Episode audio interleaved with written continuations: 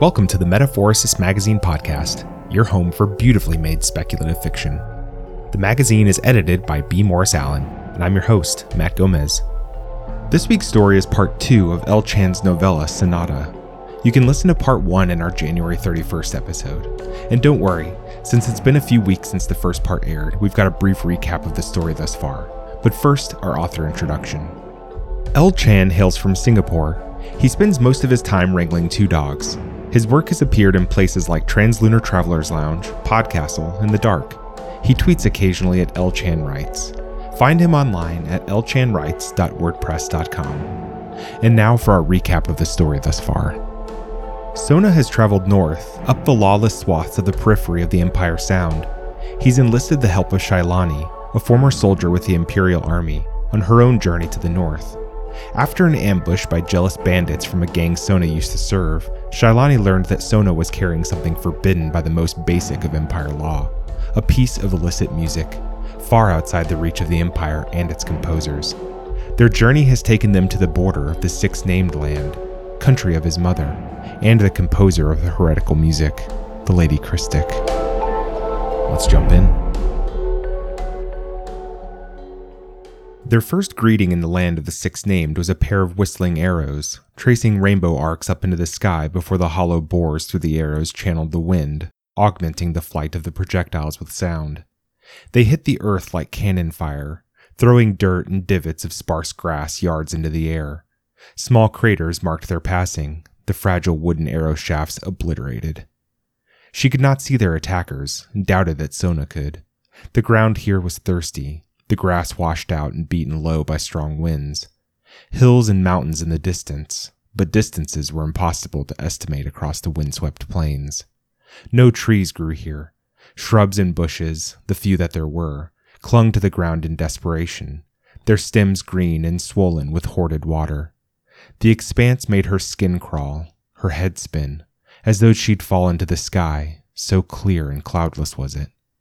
She'd served with the sixth named in the 67th, a taciturn people, well used to hardship. Few others who could march quite as far on half rations function on as little sleep. They were horse folk, well used to living flesh beneath them, and so never served in the navies, whether ocean going or sky sailing, nor the armored divisions. A six named would sooner sever his own legs than ride on the larger cousins of the multipede the Imperial Army deployed. Both the six named land and Seribu had submitted, in their own fashions, to the Empire. The six named land fared better. Both countries had ceded territories and concessions to the Empire, but there was little in the northern steppes that the Empire coveted, the ground being hard enough to dull shovel blades, the plants mostly unscented and dry, good for neither furniture nor Empire weapons. The complexities of treaties between countries was somewhat lost on Shailani as she brushed the dirt from the arrow's impact off her face. At least the six named were polite like her own folk. Killing strangers was considered rude. Sona pointed, his eyes sharper than hers after all, to a plume nearing in the distance, a border patrol. The multipede's gears wheezed under the scorching heat. Shailani made out seven riders, with recurved horsebows carved from alabaster ashwood, white as bone. When the riders came to a stop, Shailani met impassive gazes of the riders past steady arrowheads in front of taut bowstrings. Having seen the effect of whistlers on the ground, Shailani much preferred not to see their efficacy on her flesh.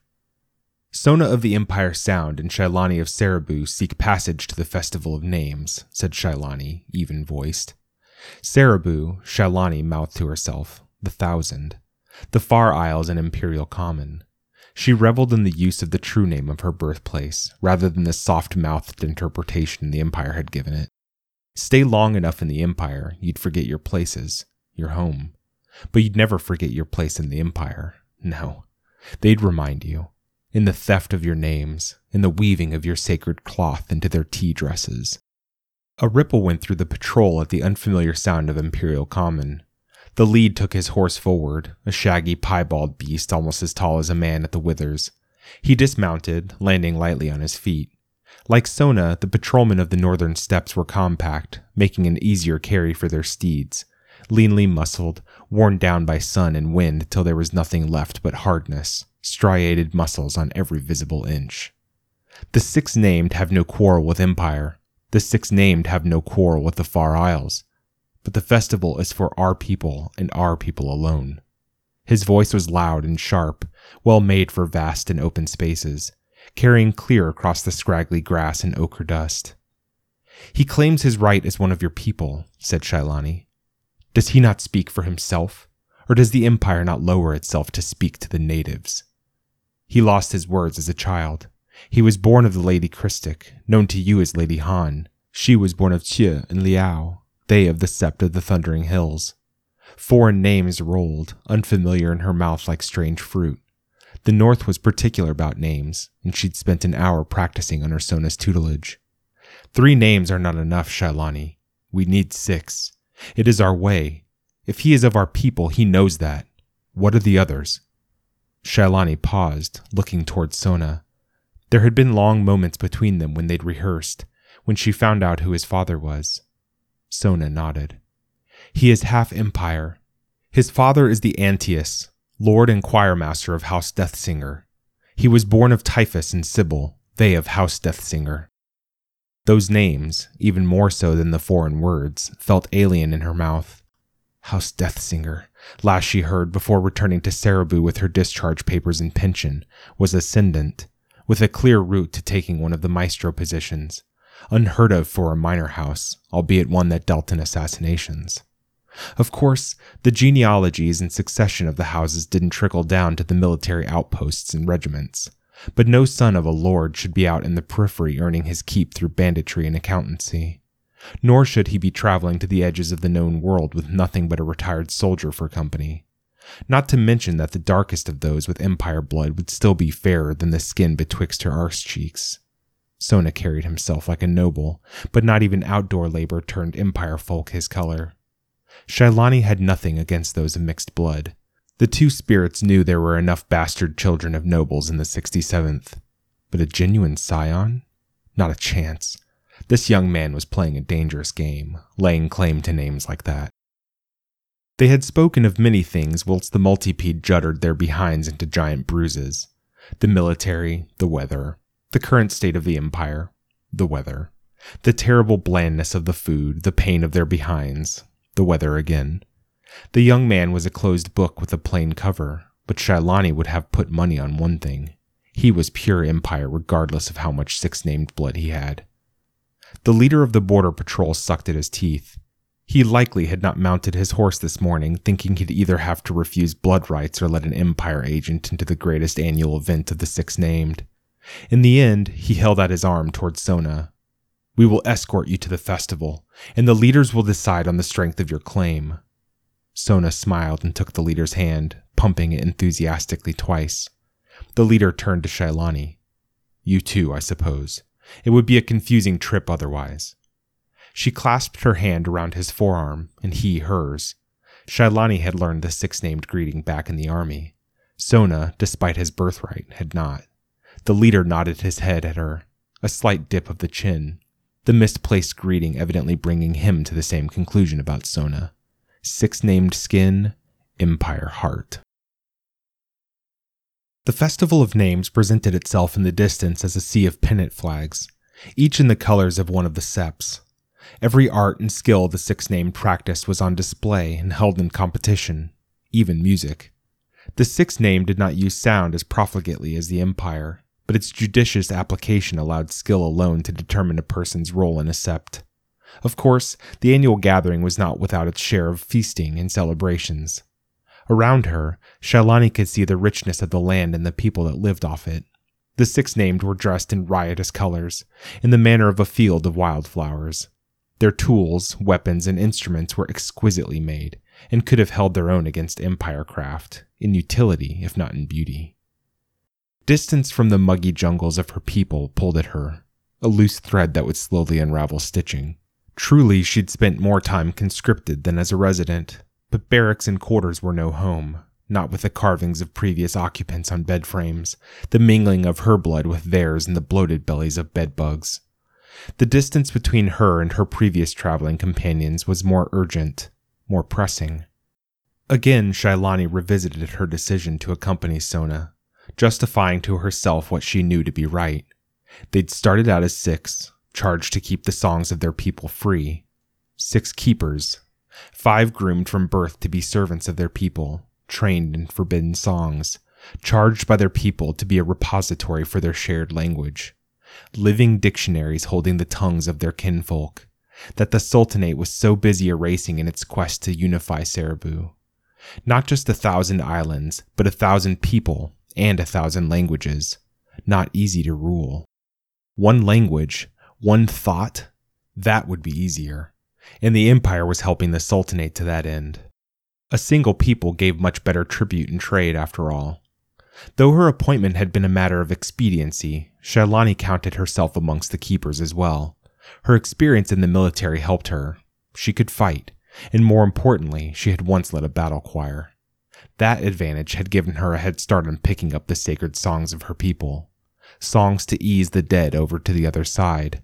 Songs to welcome squalling babes into this world. She wondered how far the four surviving keepers were from the northern reach, the mountains where legends said that caves existed with walls of crystal so perfect that a single sound could echo there for eternity. Deep enough into those caves, and it was rumored that the songs of creation still echoed, the music by which the spirits had hewn the world out of nothing. Shailani had been across half the continent with the army. She'd seen fortresses reduced to rubble by war music, watched death rain down from skyships, but not seen the scantest proof of the legends the tribe talked about. The entire thing smelled like a fool's errand to Shailani, the last ditch effort of their cornered tribe to send five of their brightest up north with nothing more than myths and legends, in the hope that the words and songs of their people would live, even after the Sultanate took their lands and children. A bad hand to be dealt. Too bad folks didn't get to sit out rounds of cards in life. She had to get back to the other keepers, no matter what dreams the elders had sold to the girls. Sona had his own demons to wrestle with, it seemed, drawing further back into himself the deeper they got into six named territory. Surrounded by those that looked like him, Shailani had figured that Sona would open up like a flower drinking the sun, quizzing his hosts about all that he had missed. Definitely more empire than six named then. The same thing had happened to her when she was discharged from the irregulars, a stranger in her own land. Yet Shailani was only an adoptee of the empire, Empire was a skin that she shrugged off, scraping in places, once she'd been discharged. It would be more difficult for Sona to shed. The festival was as colorful and loud as a marketplace, and truly it was one. Not all of the six named were horsefolk, it seemed. Some brought cloth dyed in pounded clam shells dredged from rivers, the weaves bluer than the cloudless sky. Others brought preserved produce and dried harvest to share, everything from fruit to dried mushrooms that brought visions and madness. Their escort deposited them at the edge of the forest of tents that made up the festival, springing up from the dirt like mushrooms after the rain, each the light earthy brown of fresh horse leather. I will present your case to our council, he said, showing them to an empty tent. Shailani entered first, Sona second, leading the multipede by means of a hand crank a soft tune forcing the many legged chest to trot slowly after them. Help yourselves to the clothes in the guest tent. He showed himself out. Shailani could tell from the conversation outside and the long shadows cast at the tent's doorway that she and Sona were not precisely guests. The clothes were in the style of the six named linen trousers and shirts with buttons of knotted cloth, heavier riding jackets with cinched sleeves to fit into leather bracers for horse bows, Shailani shrugged off her headscarf and top. When she shook her clothes, dust from her journey clung to the air, sparkling as it settled. She turned to see Sona, flapping his fingers at her, wide eyed. What are you doing? he asked. Changing into something clean, she replied, keeping her face towards him to read his finger speech and enjoy his discomfort. Don't be a baby. Not all people share your empire's allergy to the sight of breasts, and even those luxuries are not afforded to those in the emperor's armies. Besides, I figured you'd have peeked on the way here. She pulled on the six named clothes and lowered her tone. There must be no mistrust between us, Sona. We don't have time to be squeamish. You're playing with your life and mine, just to play some illegal music. Not just any music. My mother composed it, he said. So your mother was a composer, but not in service to the maestri? house plots, far beyond the ken of a simple retired sergeant on a mission to save a dying language. What did Shailani care about nobles and their composers? My father took her to wife from the six named. Empire wisdom has it that only Empire blood is pure enough to wrest symphonies from the sound. He thought otherwise. Hidden away, she would secure House Deathsinger's rise, he said. House Deathsinger. Is that how you name things in the Empire? Just take words and bang them together? You know what we do, he said. Kill people, yes, I gathered. Your mother wrote a piece of music. How does that help your house? It doesn't. She wrote this in secret. My mother knew better than to hand my father that kind of power. She only gave the house baubles, enough to secure their assent. Me? I was an embarrassment, not just of impure blood, but unable to speak, and so unable to join the ranks of the Death Singers. An inconvenience to the lines of succession for my father and my sister, Sona said. Sister? From my father's second wife. There's a lot about me that you don't want to know. Power was very important to my father. He used to go on about changing the empire, stripping the maestri of their control. In the end, I became too much of a liability for his plans. A mute, impure son of a house of singers. He torched the Western Academy to kill me. My mother died so that I could escape. If they knew I was alive, they'd tear the countryside up just to hunt me down. Sona took a breath before continuing. Tell me what you know about sound. Shailani watched the rush of finger speech, almost too fast for her to understand. Confessions were a lot like water behind a levee, only emerging as a flood. She'd gambled that this was the first time he'd told anyone about it. Sona was assembling something, fingers silent but dancing, screwing, joining, and aligning a complicated series of small mechanisms from the boxes he'd always kept tucked in a corner of the multipede. When he was done, he had a complex assemblage of brass minutiae mounted on a box of ornate rosewood, topped by what appeared to be the flared mouth of a trumpet, blooming like a flower. Into this he slotted an amber cylinder before sealing the box back up. Shailani pulled the six named shirt over her head, cloth buttons snapping tight. What's there to say? Just what they teach us in basic training. The sound exists like a drum skin or harp string beneath our world. The right tones agitate the sound, and it pushes back on our world. Sound is everywhere. You don't need Empire instruments or machines to use it. Look at the whistling arrows. The Empire's power is in music and the symphonies. More than that, the horologist created gear music, with gears and springs playing music. But there's a limit to what they can do. Gear music is only snippets. It moves a multipede, floats airships. Nothing compared to what a choir or an orchestra can do, Sona said. My mother was of one blood, but a child of two worlds. I am the opposite. Because she was of two, she always sought to see unions, intersections, six named music, empire music, and more besides. Any music she could get her hands on. Horology, sound.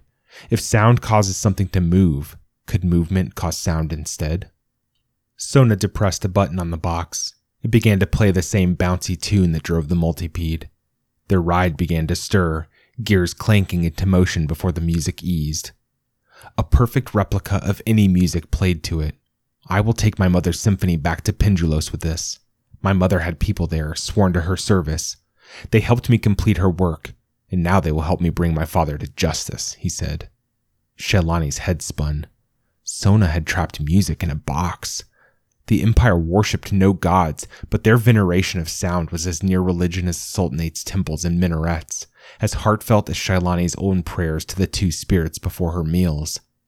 The device in Sona's hands held music not beholden to the hordes of trained musicians, without the need for the massed assortment of brass and wood and animal skin that comprised an orchestra. Shailani had a mind shaped by war, and the flow of her thoughts ran back to combat like spring rivers down channels carved into rock. What damage could they wreak with this enslaved music? With something like this, the Empire's advantage in musicians and composers might be nullified, the old borders reinstated. Better yet, it could be applied to Shailani's own mission and that of her sisters. Why travel to the edge of the known world on the rumor of a legend to preserve her people's language when the means for doing so was right before her? She shook her head, clearing her mind of the whispered temptation to slip Alinta into Sona's neck then and there and make off with the device. Shailani weighed that against the lives of the four that Sona had bought her service with. Not now. Not until her debt was discharged. Afterwards, there would be no guarantees. You could change the entire balance of the Empire with that, said Shailani. Sona was already disassembling his creation, returning it to component boxes. If the Empire found it, they would be unstoppable. They would destroy it, he said. Sound is everywhere. Only the stranglehold of the Maestri props up the Empire. This breaks that control. The Empire will eat itself from the inside. Why stop it? All Empire does is eat, and when there's nothing left in the world, it will eat itself. You're holding something that could shift the world, and all you can think about is revenge? Let me tell you about revenge, Far Isle woman, he said. I'm told that when a normal person thinks, you think with your voice. It's different for someone who's never heard their own voice. If there's a voice in my head, it can only be someone else's. If it's finger speech, it can only be someone else's hands. How far would you go to avenge a loss you feel with every single thought that goes through your head? Revenge is my world now. Festive singing welcomed them to the council. The singers a mix of teenage children in woven skirts and trailing ribbons 10 or more feet in length. If the song was meant to achieve anything through sound, the effect was so minor as to be unnoticeable. The council was more than a score strong, one representative from each of the septs. Seated in a raised dais above a clear dust arena, they witnessed displays of skill, strength, and beauty. Those that did well brought honor to the septs and to themselves. The best of the contestants were highly sought, their talents bartered across septs in a complicated exchange of young persons in marriage. The dress of the council demonstrated the distances ranged by the six named. The six named were famed for the sleek riding gear that Shailani and Sona wore. Seldom seen by the rest of the world was the looser flowing silks of those who mastered the loom, the elaborately beaded dresses of those who appeared to be scribes, there was even one, and Shailani could not help but return her gaze to him over and over, that was wearing the overcoat of the 67th Regiment, and in the colors of a commissioned officer no less. There had never been combat this far north, so it was not a trophy. Yet there was no way there was a lieutenant amongst the six named. Commissions were reserved for Empire only. I am Chin. We have heard your claim, said the man in military dress, his facility with the common speech obviously rendering him the spokesman, though his tongue had the slurred accent of the North. We have not yet heard your petition. Shailani read Sona's finger speech, translating. Sona petitions the council to fulfill the last wish of Lady Han, to hear her music played. Let the boy speak for himself, said Chin. He does not speak, said Shailani. Let the boy speak for himself, repeated Chin. Evidently the overcoat was not for show. The man had seen service. These are my six names, said Sona, Lady Han, of Jia and Liao, Lord Antius Deathsinger, of Typhus and Sybil. The scion of the prodigal returns. What did the Lady Han achieve in the Empire? asked Chin. My mother is dead, but not gone. I have her masterwork, the union of her raw talent in composing, sharpened by imperial academics. A symphony, the form empire, but the soul six named. In her memory, and as one of your people, I seek that it be played here in the land of her birth, Sona said. You have yet to prove who you are, Sona of Empire, said Chin. Skin and a story are not enough. The festival was host to many contests, including those of martial prowess. Oiled men and women grappled, cheered on by crowds. Others showed their skill with bows whilst riding or standing, and then there were the contests of weapons. Shailani was surprised at Sona's decision.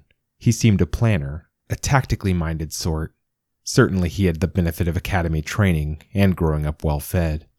The one time she'd seen him fight had told her all she needed to know about his skill.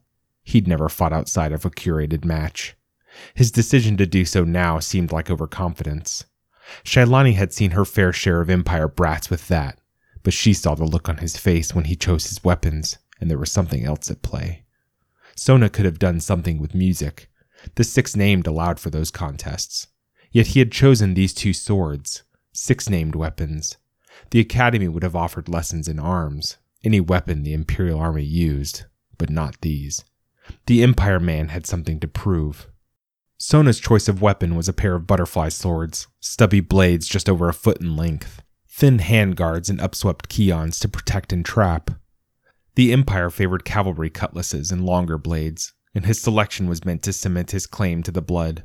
His opponent was to be the same guardsman that had escorted Shailani and Sona to the festival.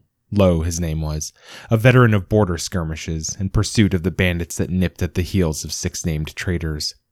Lowe's favored weapon was a long spear, blood red tassels dangling beneath the base of the spearhead. The contestants bowed to the council and then to each other. Lowe dropped into a stooped stance, thighs coiled to give his spear a longer lunge. Sona had one blade forward, the other drawn back, attack and counter, ready for any eventuality. Steel met steel. Shailani had been invited next to Chin, watching with the council. Lowe tells me that you spent time in the army. 67th, asked Chin. And under the six named drawl, Shailani could make out the musical twang of the Low counties, southern farming stock whence the 67th drew the bulk of its recruits. Much of the Empire's army was replenished by conscripts, but its appetite outstripped the fecundity of its women. Its conquests, vassals, and allies stepped in to fill the gap. The Empire inevitably sent conscripts to the 67th, and that regiment was always on active fronts. That was the cost of Empire friendship. You too? Chin nodded. The two combatants were feeling each other out, steel kissing steel like neophytes at a dance, tentative, hesitant. Up close, the elder six named was more weathered than most, the dark furrows of wrinkles mixed with the lighter patchwork of faded scars. I didn't think they gave commissions to outlanders, said Shailani. Foreplay over, the combatants got into it. Lowe made up for Sona's twin blades with the reach of his spear, using darting thrusts to keep the younger man at bay. Field commission at Angel's Fall. General Olivia valued skill above blood, and besides, everybody else was dead. Even a decade away from service, Shailani shivered at those names. Olivia, the Steel Angel, had been the one and only woman to ever attain a general's stars, during the reign of the Regent Ophelia. Angel's Fall was the name given to her most famous defeat, a failed bid to rescue a stranded Imperial forces deep in enemy territory. The authorized history Shailani had garnered from her military training explained the Steel Angel's rise as illicit, the woman herself the Emperor Regent's paramour. Regent tradition had it otherwise. Olivia as competent a leader as the next five generals put together. The incursion part of a master plot to see her disgraced. Either way, the loss of two thirds of her men at Angel's Fall had bought her a court martial and execution. The only mercy granted by the Emperor Regent had been a soldier's death, a sword through the heart, rather than hanging or dismemberment. And yourself? probed Chin, forcing the conversation past Shailani's open mouthed silence. Sergeant, battle choir section leader, discharged, full colors. The two bare chested men were glistening with sweat. No contact had been made yet. Sona was tiring more quickly, the two swords heavier than he was used to. So, a singer. Impressive, for not just an outlander in the 67th, but a woman to boot, and without Ophelia's edict to protect her. Would you consider marrying into my sept? You would be a welcome addition. Shailani snorted. I like my boys pretty and my girls hard, but you, sir, are neither. I'm afraid that I would be of little use to a sept. Nothing issues from my womb but dust. Chin laughed, the medals on his overcoat jingling. There's more than that for a treasure such as you. Teaching. Train my warriors, educate my tacticians. We are a rich sept, you know. Forgive an old soldier for being forward. He turned back to the display. Your boy fights like a man who has memorized a dictionary but cannot string together a sentence. He's holding his own. You must excuse his reticence. Sona has the skills but not the heart for killing. Most of the Empire have it reversed. I've seen enough, Chin said, and raised his hand to Lowe. The six named fighter lunged, his spear extending its full eight feet to bury its point into the dust at Sona's feet, the force of the strike curving the shaft of the spear like a bow. Sona dodged the telegraphed move easily, taking two steps backwards.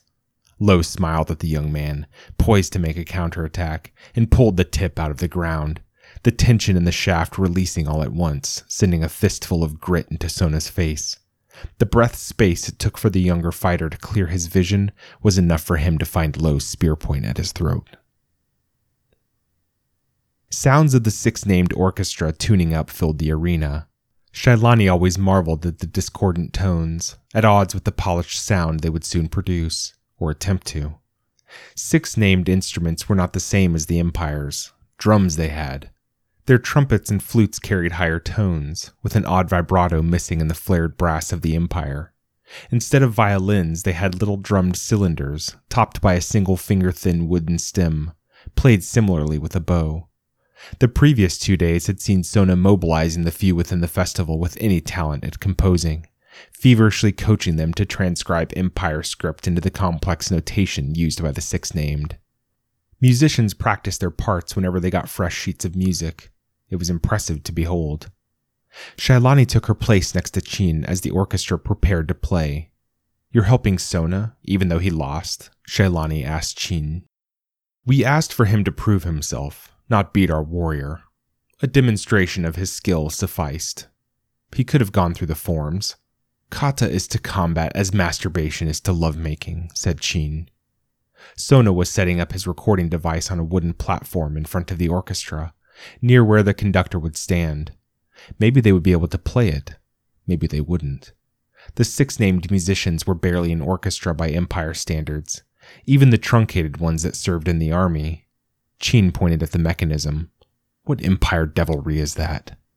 Shailani stared at the elder for a while, looking for guile or subterfuge, and only found the eyes of one tired of killing. A new form of horology, something that allows sound to be trapped and released at your whim. Chin absorbed the news of the world upending mechanism without blinking, one bare foot hitched up on his chair, picking at yellowing teeth with a fingernail. A full orchestra sound and something no bigger than a traveling chest? You could push the six named borders back into the periphery. Shailani kept her voice just above a whisper, not trusting the other elders to be as circumspect as Chin, though she'd only known him for less than a day, and the chances of anyone else speaking the Imperial Common were low. Chin looked beyond the orchestra, beyond the grassy steps, beyond decades of discharged service, and he shook his head. The standing army of the Empire is half again as large as all of the six named combined. A beast so huge that it can only sustain itself by gnawing at the rest of the world. Do you know what happened after Angel's fall? She shook her head. If it were possible, the lines on the older man's face seemed to deepen, as though the recollection tore at old scabs and drew fresh blood to skin. Our armies were reinforced. The capital sound sent another two regiments to the east, History is the story of the victors, but no one won in that campaign. Stories are told by those who are alive and unashamed. After the Eastern Purge, there were neither.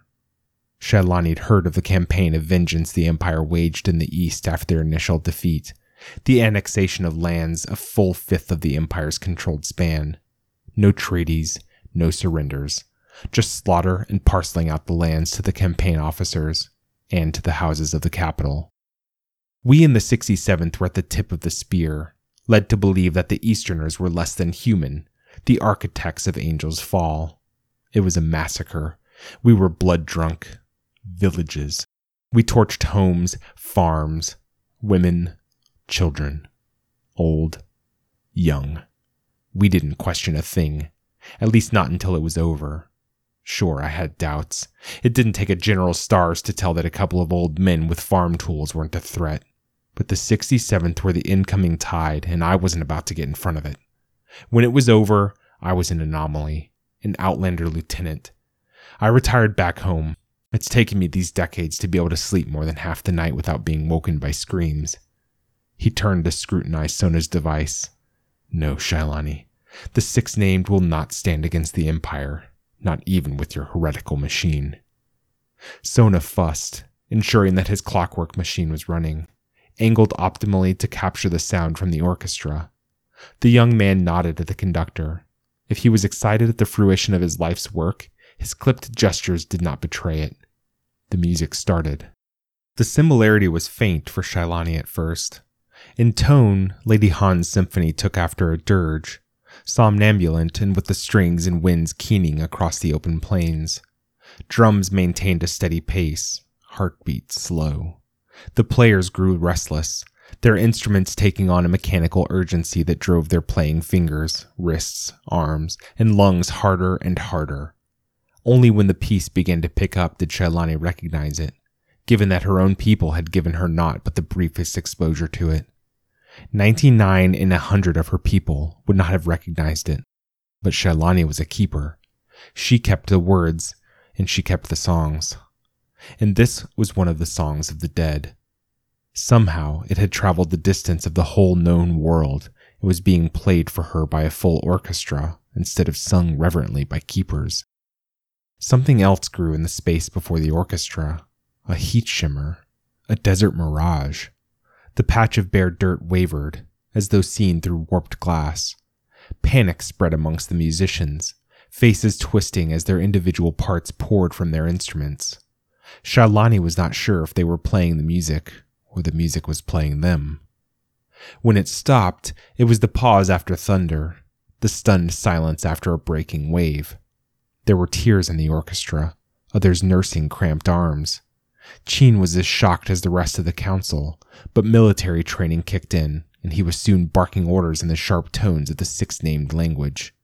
When others had stepped in to help, he gestured at Shailani and stormed towards Sona.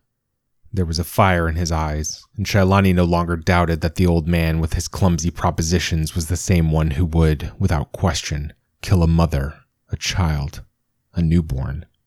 This was a man who would do all these things and not call it murder, so bright was the fire. What has the Lady Han done? he asked. I've not heard the piece before, said Sona, quickly withdrawing the waxed cylinder from the device and stowing it about his person. Chin surged forward, drawing a phalanx of guards behind him. His genial features were knotted, chest heaving as though choking. Shailani circled to the side, gauging if she had enough time to get in between the guards and Sona if they attacked, wondering if she owed the man that much, or she should just let the six named deal with six named business and get on with her own. The guards were ready to draw a variety of weapons, the six named favored choice above standardization, and so there were stout axes, short swords, even a war club whose design she recognized a thousand leagues from home. Enough with your deception, Outlander, snapped Chin. The Lady Han left us more than two decades ago, one of our brightest. And what comes back? You think we didn't recognize our music? The husk of it is there, but it's been twisted, just like everything the Empire touches. My mother's transgressions are not mine, pointed out Sona. I only came to hear it played, to see what it could do. Knowing this, young Sona of the Empire, what will you do with the music? Our arrangement was for the music, not my plans, Sona said. He leaned in closer to Chin, even though hardly anyone in the six named knew finger speech. I've been running for a long time. No longer. Now I've got something of value, something to use against those that hurt me. Better yet, something that can rattle the foundations of the Empire itself. I know people back in the Empire, people sidelined by the order of things, who will trade me power for this. We will strike. They at the Empire and me at House Deathsinger. Holding the power to help millions and swearing to kill thousands. You are a little empire unto yourself, Sona, said Chin, employing finger speech again. You're more empire than six named. This nation withdraws her hospitality. You will leave the festival, and Lo will escort you from our lands. The festival was nothing more than a smear of color on the horizon. Sona, reserved at the best of times, was even more so now. The hoofbeats of the shaggy northern horses and the multipede song the only conversation the party had, in contrast to the chatter of the inbound journey. Sona had saved his mother's music, but to what end? And at what cost? Shailani's own journey had already claimed one of the girls. She'd take her payment and leave just as soon as they hit the border. Shailani was alone with her thoughts, and she itched to be back with the other keepers, to the six named land and back, and she had delivered, regardless of Sona's success. Leave him to his machinations, his schemes. Let the two spirits take him. She'd already shirked her responsibility to her people for too long, and no matter how skilled they were, the other keepers didn't have Shailani's gray hairs and cautious eye. Of the four others, only Ashikin had spent time out of Seribu. If Shailani hurried, she could pick up their trail, notwithstanding that her own quest seemed even more naive than the boys. That was her first instinct the visceral need to protect, the soldier in her obeying an order. Instincts won fights. Shailani needed more to save her people, like that device Sona was carrying. Force was an option, so was larceny, but both left her with an intricate contraption that she might not know how to work. She needed a little more time to learn its secrets. Why do you think your mother's music didn't work? The multipede stumbled when Sona ceased pedaling. I don't know, he said over his shoulder. I think you do. She left the symphony incomplete. No one in the Empire can complete it. Those with the skill will not see the music. Those with the music do not have the technique, Sona said. A child of both worlds could do it. You understand the six named. You have academy training. You were apprenticed to the horologists. You made your recorder. This is the Lady Han's design. This, the half lie, much smoother a blend than the whole truth. Truth was bitter, lies too sweet, neither palatable on its own. Shailani had never been an assassin or a spy, but she'd seen her share of lies. She needed Sona's plans, and she wasn't above perpetuating the lie Sona had been living. The other keepers were trekking northwards, chasing a baseless legend. Shailani had never seen caves which trapped sound forever, but nestled in the multipede was a device that could. If only she could get her hands on it. No point in telling Sona she recognized his mother's symphony. Maybe even knew what it was missing. Shailani couldn't puzzle out why the six named and her people would share common songs when they were on opposite sides of the continent. But she stowed that conundrum with all the other problems the soldier couldn't solve. You want to kill the Lord Deathsinger, don't you? asked Shailani. Sona did not answer. What kind of man was he? Aloof, distant, not just to me, to my sister as well. Less like a person and more like an ideal wrapped in skin. I don't think he even saw people as people, just as tools for his plans and counterplans. Even as he planned to kill me, he made sure I was educated in both sound and war, just in case he needed me. The Empire had a lot in common with a barrel full of hungry rats. Those at the bottom were crushed by those at the top, those at the top were either fierce or lucky, and if you stuck your hand in the barrel, you were likely to lose all flesh down to the bone. The Death Singers were the rats on top, along with the other lords and ladies of the houses, great and small. Can you kill him when the time comes? Sona held his hand up, fingers extended to show finger speech for yes, but he balled them back into a fist and hid it. You'd best not hesitate, Shailani said. He won't. Do you hear that? asked Sona, peering into the distance.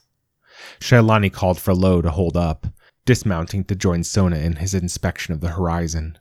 There, he said, pointing at a speck in the sky. His ears were sharper than hers, having not spent time in the military, but even Shailani could make out the tuneful refrain of an airship at this distance. Noisy beasts they were, suspended under a bladder of heated air, holes extruding oars that terminated in canvas stretched over frames of wood, looking like the fins of a fish, paddling through the air, powered by sound. Over the distant whine of the music bearing the ship aloft, there was something else a high pitched whine of rapidly increasing volume. Cover! Cover! screamed Shailani, army instincts taking over, dragging Sona behind the multipede. The cannon shot struck the ground somewhere behind the group, kicking up divots of dirt and embedding itself deep within the ground. Nobody move, she said, pointing at Lowe's men, who'd already unslung their bows and notched whistlers. That was just a range finder and a warning shot. If they wanted us dead, we'd be chunks on the ground before you notched a second arrow. Stand down. Return fire, and we are all dead where we stand. Lowe came up to stand with Shailani and Sona behind the lowered multipede using the butt of his spear to prod at a clod of dirt that had been thrown 20 feet clear of the shot's landing point. Air Navy or privateers? he asked. Shailani shushed him. She heard the faint tones of gear music getting clearer the closer it got. The rhythmic mechanical cadence of notes forming the symphony of war. Military, then. The speck had grown large enough that she could make out the sails and oars that propelled the craft through the air, They were pushing their crew hard if they had all hands on deck instead of simply relying on the wind. She didn't recognize the flags that the ship flew. Military, she said. What business does the Imperial Air Navy have with six named? There is no war here. Sona held up his palm, signaling for silence. Not military, he said. They finally caught me. Those are Death Singer colors. The airship landed just beyond Whistler range. From that distance, it appeared a brigantine, a mid sized airship. A single wind sailor emerged, wearing the padded helmet and brass goggles of the profession. Gear music kept it aloft, the tune holding it up in the sky mingled with the clanking of mechanisms that played it. The combined effect was deafening. They must be confident to send just one to negotiate, said Lowe. The rangefinder shot was a warning. We are wholly within their power, said Sona. The wind sailor broke into a jog, and then a full on sprint, raising puffs of sand and dust with every footfall. Only Lowe's upheld palm kept his patrol from picking up their bows. The wind sailor ripped off their helmet, revealing a ruddy cheeked woman, barely twenty, if even that. Her hair was cropped short, alabaster empire skin showing through auburn stubble. The generous would have called her passing pretty. Through most of the empire, health was conflated with beauty, as it was wherever times were lean. Sona? The wind sailor asked, and Shailani detected the vocal control of one trained in the Symphony of Flow, the last of the great symphonies, a choral symphony. Adherents of the flow could use their voices as weapons, or worse, with greater versatility than any single instrument. War choirs were dangerous if limited in range. Shailani had been in charge of one in the irregulars, but if the sailor came alone and unarmed, then she was probably trained as a solo, a virtuoso. She'd seen a single virtuoso take down 11 enemy men at arms in battle. Training for virtuosos was perhaps the most rigorous of all the musical disciplines. Many broke, but all cracked. Where, Shailani wondered, would the cracks in this one be? Sona, for once, was at a loss, mouth agape and fingers silent. The woman stood taller than Sona and Shailani by far, easily able to look most men in the eye. The sailor pulled Sona in for a hug so fierce that it swept him up to the tips of his toes, but her face darkened when she let him go. You're dead, she said to Sona, her finger speech so fast that Shailani could barely keep up. They told me you died at the Western Academy. You never contacted father. You never contacted me. It was dangerous, he responded. The official story was raiders. But how did they get by the guards? They had Empire uniforms, sister. I saw them. I thought it safer for the house that I completed my training and work outside of the capital sound. I am done now and have discovered something of great import to House Deathsinger, Sona said. Shailani frowned at the lie, though neither of the pair in front of her noticed. Shailani bit her lip. She was a soldier, not a spy, and she had no idea what game Sona was playing, nor what rules he was playing by, which was an unenviable position, considering the airship had cannons pointed at them. Shailani, said Sona, this is my sister, the Lady Kanta. Canny, this is Shailani of the Far Isles. She is currently my bodyguard and translator in the six named lands. Shailani saved my life on the periphery. House Deathsinger is in your debt, Lady Shailani, said Kanta. The Imperial Army had few interactions with nobility. Was she supposed to curtsy? Salute? Kanta solved the problem for her by seizing Shailani's hand in two of her own, the clasp warm and firm. We must thank you in person back in the capital, said Kanta. Shailani half thought to refuse, to pick up the trail of the keepers and catch up, but she looked over to Sona, who met her eye in a way that suggested that going to the capital would be a very good idea indeed. Shailani turned to speak to Lowe and the patrol. Sona and I will take the airship. We will be safe. Your mission is complete. We will keep watch until your flyer crosses the border, not a moment before, Lowe said. He nodded at Sona. No hard feelings about the fight? Sona signed to Shailani. He said that he learned something new and is better for it, she said. The two men clasped forearms. Sona did learn fast. Kanta tossed Sona the flyer helmet. If it is dangerous for you to be known, she said. Shailani started the multipede, the mechanical beast tinkling and clanking as it followed, while Sona and Kanta walked ahead. When they were halfway between the watching escort and the airship, Kanta took a scuffed brass box the size of a child's fist from one of her multitudinous pockets. She tilted it, aligning the box to her long shadow across the wiry steppe grass. Operating a catch with her thumb, she sent mirrored flashes over to her waiting airship. Blinks came back in response, followed by a barrage of cannon fire, and then the screams of horse and man, shredded by hot, flying metal. That was part two of Sonata by L Chan. Thanks for listening. If you'd like to read or listen to more speculative fiction, visit us online at magazine.metaphorosis.com or on Twitter at metaphorosismag.